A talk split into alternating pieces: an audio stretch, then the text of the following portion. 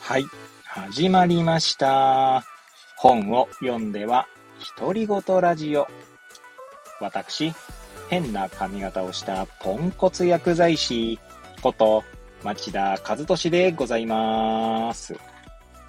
はい、というわけでですね、今日も読んだんだか読んでいないんだか、積んだんだか積んでいないんだかといった本たちの中からですね、一冊紹介してゆるりと語っていきたいと思います。本日お届けいたします本は、心理療法が宗教になるとき、セラピーとスピリチュアリティをめぐる社会学、小池康史著ですね。はい。こちら、2023年3月25日初版発行となっております。出版社が立教大学出版会でございます。はい。では、いつものようにですね、きっかけ、本書の内容、そして独り言という3部構成でいきたいと思います。はい。まずですね、きっかけでございますけれども、こちらはですね、皆さん、東畑海人さんという方をですね、ご存知でしょうか。はい。私は最初に東畑さんの作品をですね、読んだのは、確かその作品は、いるのは辛いよというですね、通称いるつらと略されているようですけども、そのいるつらを読んだ時ですかね、に東畑さんの存在を知りましたけれども、まあ、そんな東畑海人さんのインスタグラムですね。インスタグラムで読んだ本の書影というんでしょうか。はい。表紙の画像を、簡単な本当に一言の感想とともにですね、アップされてるんですけど、この本が、インスタグラムにアップされていたんですね。東畑海人さんが、確か臨床心理士だったと思うんですけれども、はい。ということもあって、専門なわけですね。その心理療法とか、セラピーとかっていうのはね。というのもあって、おそらく読まれたんだと思うんですが、はい。で、私自身はですね、その本というか、その、投稿というか、インスタグラム投稿を見て、で、この本を知って、いや、なんつうんだろうな。ちょっと私の、問題意識とまではないですけど、なんかこう、なんで私の中にこう、ある問いというものにですね、なんか、何か答えというか補助線を与えてくれそうだなと思って、購入した次第ですね。はい。で、こちらはですね、いつもの行きつけの本屋さんであります、桑畑書店さんに注文して、購入いたしました。はい。そんな、きっかけでございます。はい。そして、購入してまだ読んでおりません。積んだと、積んでいると、積んどくだというところでございます。はい。では、帯や目次の文言から本書の内容を紹介したいと思います。はい。まずですね、帯。はい。こちらですね、帯は、背表紙側は目次の紹介になっているので、後回しにするとして、表紙側ですね。表紙。はい。表面というんでしょうか。そちらに書いてある文言をまず読み上げます。カルト、自己実現、新自由主義。個人と社会のセラピューティックな交わりは何を生んできたか。と書かれています。そして目次の前にですね、このカバーですね。カバーの内側の文言を、文言というか、そちらにもですね、多分本書の内容をざっと紹介してある文章だと思うんですが、そちらも、読み上げたいと思います。グローバル化、インターネット化する時代における現代人の精神状況はどうなってゆくのか心理学は現代の宗教なのか。心を癒す営みはなぜスピリチュアルな様相を帯びる時があるのか。心理学的、心理療法的な技法、態度、文化によって現代社会はどう変わってきたのか。社会に浸透している心理学的発想について、個々の現象を多角的に考察し、セラピー文化、心理主義と呼ばれる社会の一側面として検証すると書かれています。でですね、早速じゃあ目次ですけれども、目次の文言を読む前に、こちらですね、後書きが終わるのは166ページ、その後作品があって、作品が終わるのは170ページですね、の本でございます。で、そちら、170、作品を除けば166ページですか。あれかな？参照文献が後書きの前にあって、参照文献が始まるのは153ページということなので、152ページの本とすると、その152ページの本がですね、全部でまず大きく分けると、序論、第1部、第2部、第3部、結論となってまして、それぞれですね、例えば序論は1章だけで構成されて、第1部は2章と3章で構成されたりとかあるんですが、章立てとしては9章で終わりですね。はい。という構成になっております。では、ちなみに、はじめにがまず最初にありますかね。で、その後、序論ですかね。はい。ということで、目次の文言読み上げていきたいと思います。序論。序論は一章だけですね。一章。セラピー文化とは何か。そして、第一部ですね。第一部。セラピーと公共権をめぐって。公共交通機関の公共と、なんだこれ。何々県とか。清楚県が違うか。何々県。国構えに巻き。の字ですかね。はい。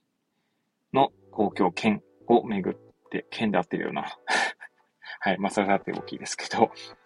第1部は2章と3章で構成されております。2章。セラピー集団の宗教化？宗教化、はてなってことですね。3章、セラピー文化における被害の語り。第2部ですね。第2部は4章、5章で構成されております。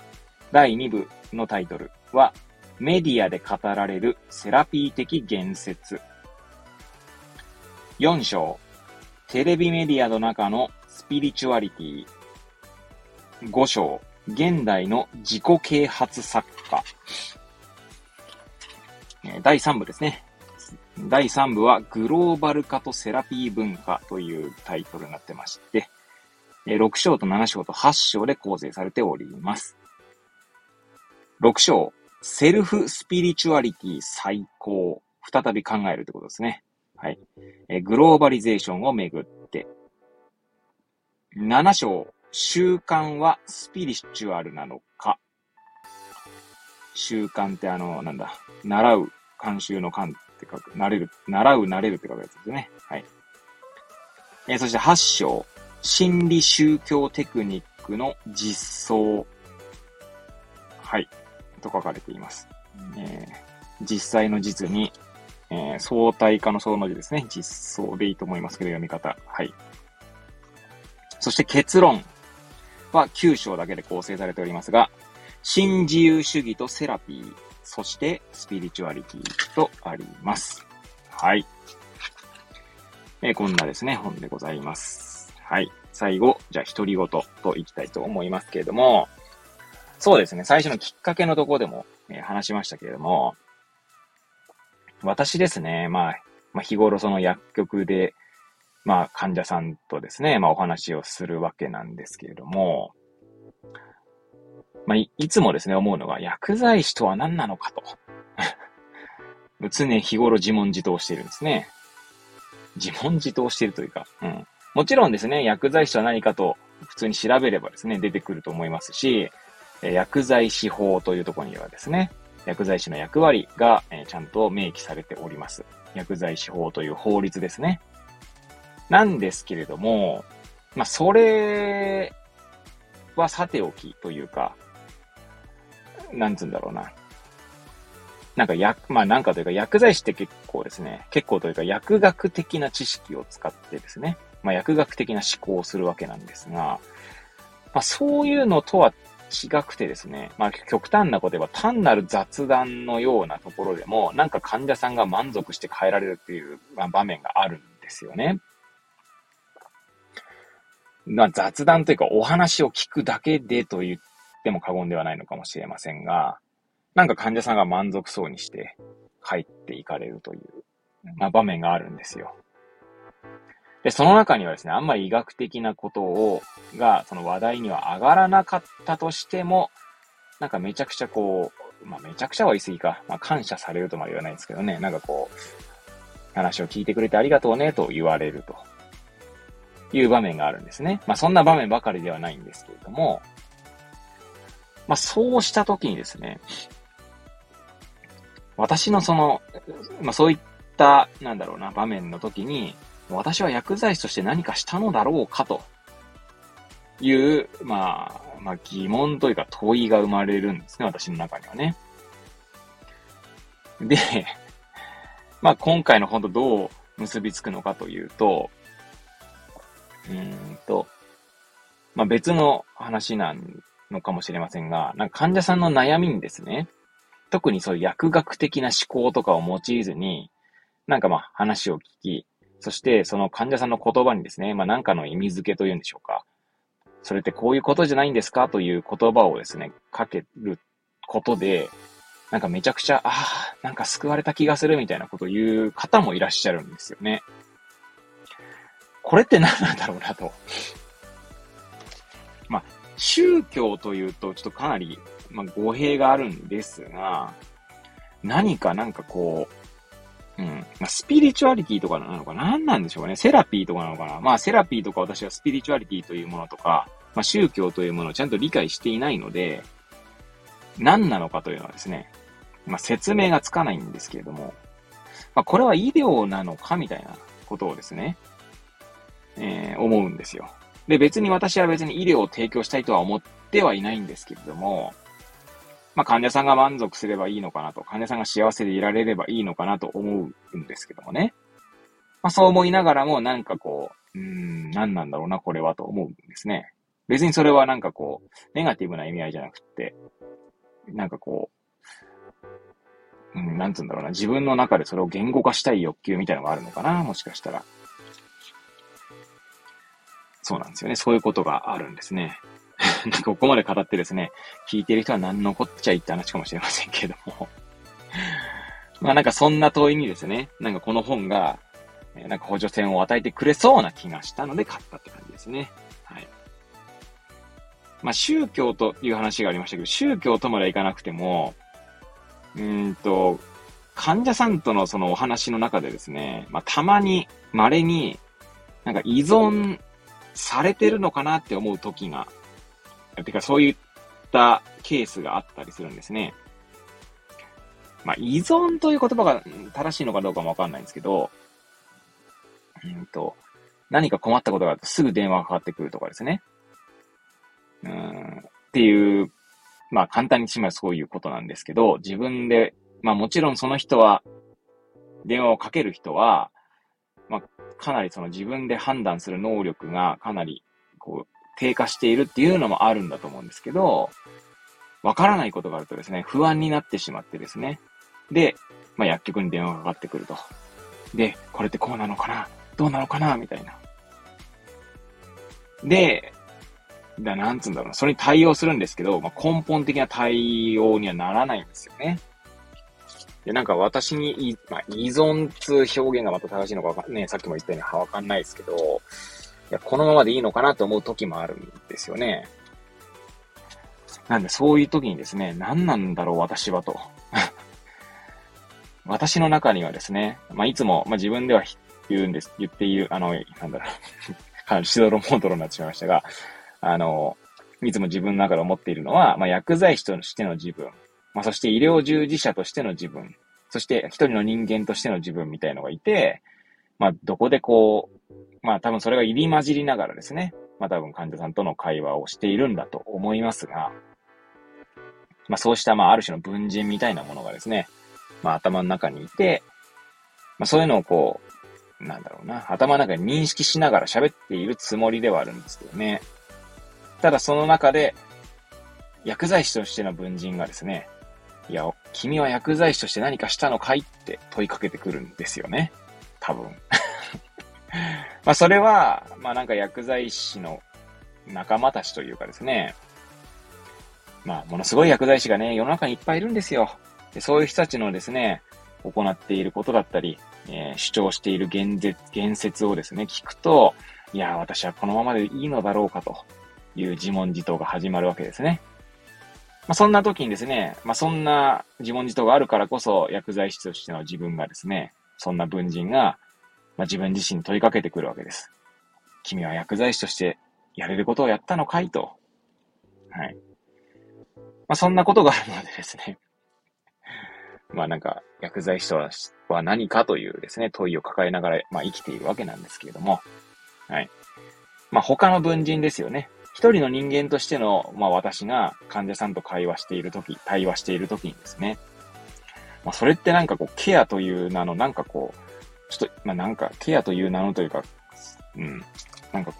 さっきの依存状態じゃないですけどね。それって何なんだろうなと思ったりするわけですよ。はい。このままいくと自分でも何を言ってるか何を喋ってんだか分かんなくなってくると同時にですね、堂々巡りになりそうなので、ここら辺で終わりますけれども、とにかくですね、そんな、私の問いにですね、疑問というか問いに何か補助線を与えてくれる本であったらいいなと思って、はい。そんな独り言をつぶやかせていただきました。はい。ということでですね、本日はここで終わりたいと思いますけれども、本日はですね、はい。心理療法が宗教になるときという本をお届けいたしました。本当最後までお聞きいただきありがとうございます。こんなくだらない番組ではございますが、また私の番組に遊びに来ていただけると嬉しゅうございます。そしてですね、リンクも貼っておきましたけれども、最近ノートをですね、毎日更新しておりますので、ノートの方にもですね、遊びに来ていただけると嬉しゅうございます。というわけで、また次回お会いいたしましょう。ごきげんよう。